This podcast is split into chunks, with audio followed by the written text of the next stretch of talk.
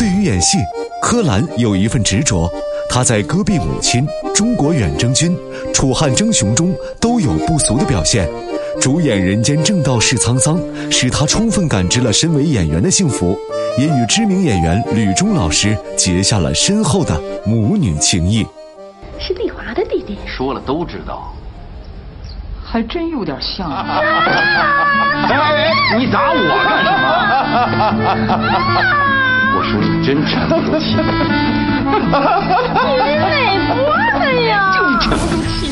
演了一串了，嗯，角色里头，一演什么样的角色？你觉得最像我柯蓝塑造的角色有没有？说到这么一大堆，反正年代戏很多，年代戏很多。你是不是特别喜欢演那个年代的戏啊？我很喜欢。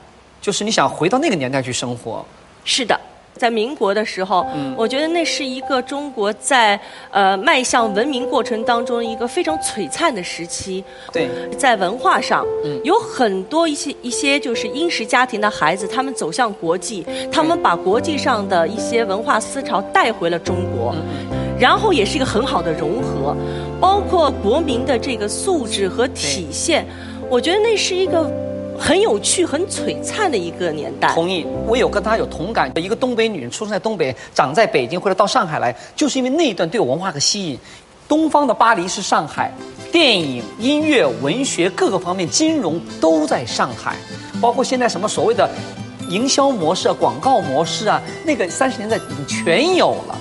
所以我觉得那个时候，哎呀，我也是想时光倒流的话，我想生活在那个年代。而且那个时候，我我有很多的一些资料，包括一些老照片啊、纪录片啊。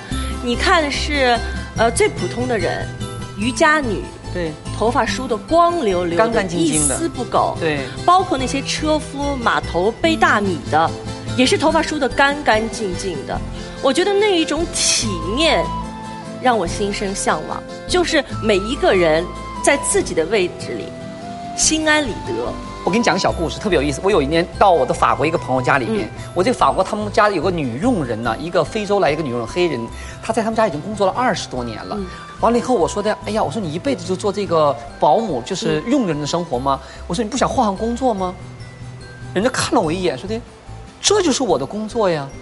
你是你我的老板，但并不我好像我跟你有什么级别差别。我做我的工作，这是我喜欢的工作。那天让我特别的震撼。我说的，当我跟一个佣人对话的时候，他的那种对生活的态度，其实超过你了。但是这一点其实是相辅相成，是整个一个大的环境，各方面要给你这一些土壤，然后才能滋生出非常美丽的花朵。所以你在拍角色当中，你在你在沉浸在那个年代拍那个年代电影的时候，你你就感觉特别舒服，是吧？是的。你知道吗？我我我演过《人间正道是沧桑》的瞿霞之后，我说我就跟吕中老师说，我说哎呀妈妈，我觉得我什么时候还有一个这样的角色？我太爱这个角色。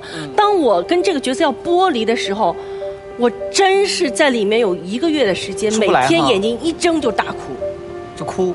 我觉得是这张皮从我身上扒出去了。我就跟我我那个吕中老师，我到现在都叫他妈妈。我说妈妈，我什么时候再有个这样的角色？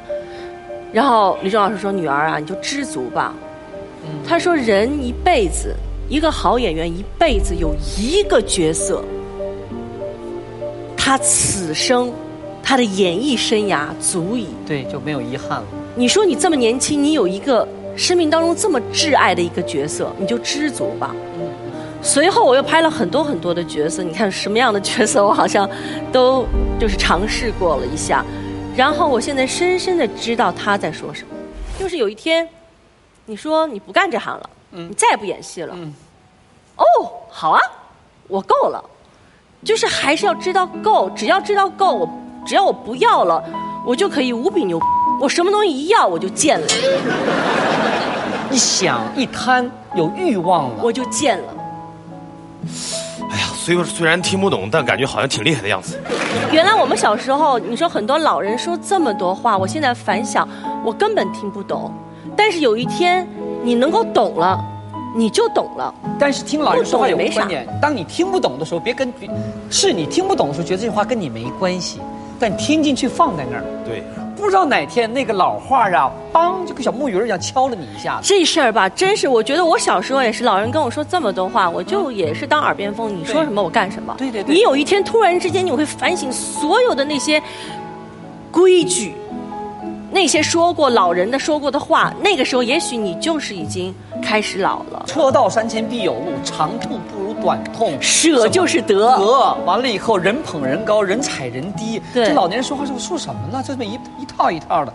但你随着年龄增长，你发现全有道理的。年轻的时候老是喜欢讲真理，嗯我觉得到了我是从三十多岁开始，嗯，我开始回头找老李儿。老李儿，嗯，这个好，老李儿。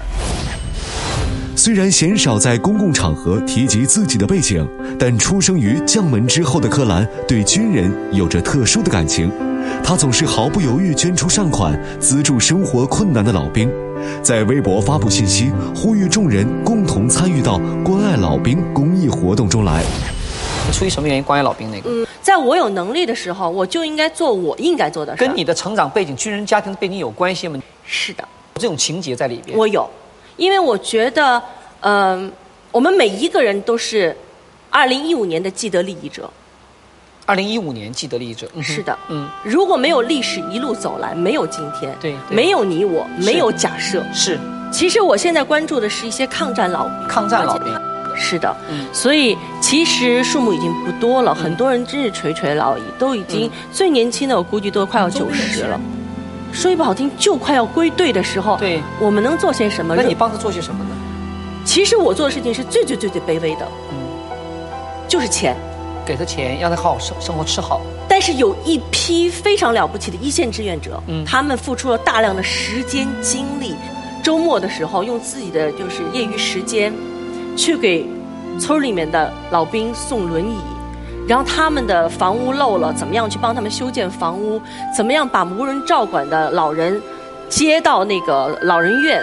我觉得，呃，只要现在自己有能力，因为我完成我的原始积累了，我没有什么奢侈的生活。我能够给予的就给予，这个没什么可说的，是应该做的事儿。不在大小量，而是我自己做到我能做到。因为说的人太多了，而且现在一窝蜂的，大家都是在说，哎，关注啊，你来说两句，说什么？有说到份儿上，你为什么不做呢？做点东西，哪怕你能管三四个也好啊。对啊，今天真是啊 发自内心的哈，能让我采访当中起鸡皮疙瘩的女人不多。然后让我们掌声把这个送给那个钟好好同学。好人好事儿一样。然后，那个活得极其明白的、看得很透彻的四十岁以上的女人柯蓝，我什么也不说了，反正你都坐在这儿了，该发生就发生了，不该发生也一样的，是的，对吧？嗯哇，这红沙发的魔力还在那儿呢。啊，如果发生了，不得了；不发生，还没准备好。谢谢，谢谢谢谢。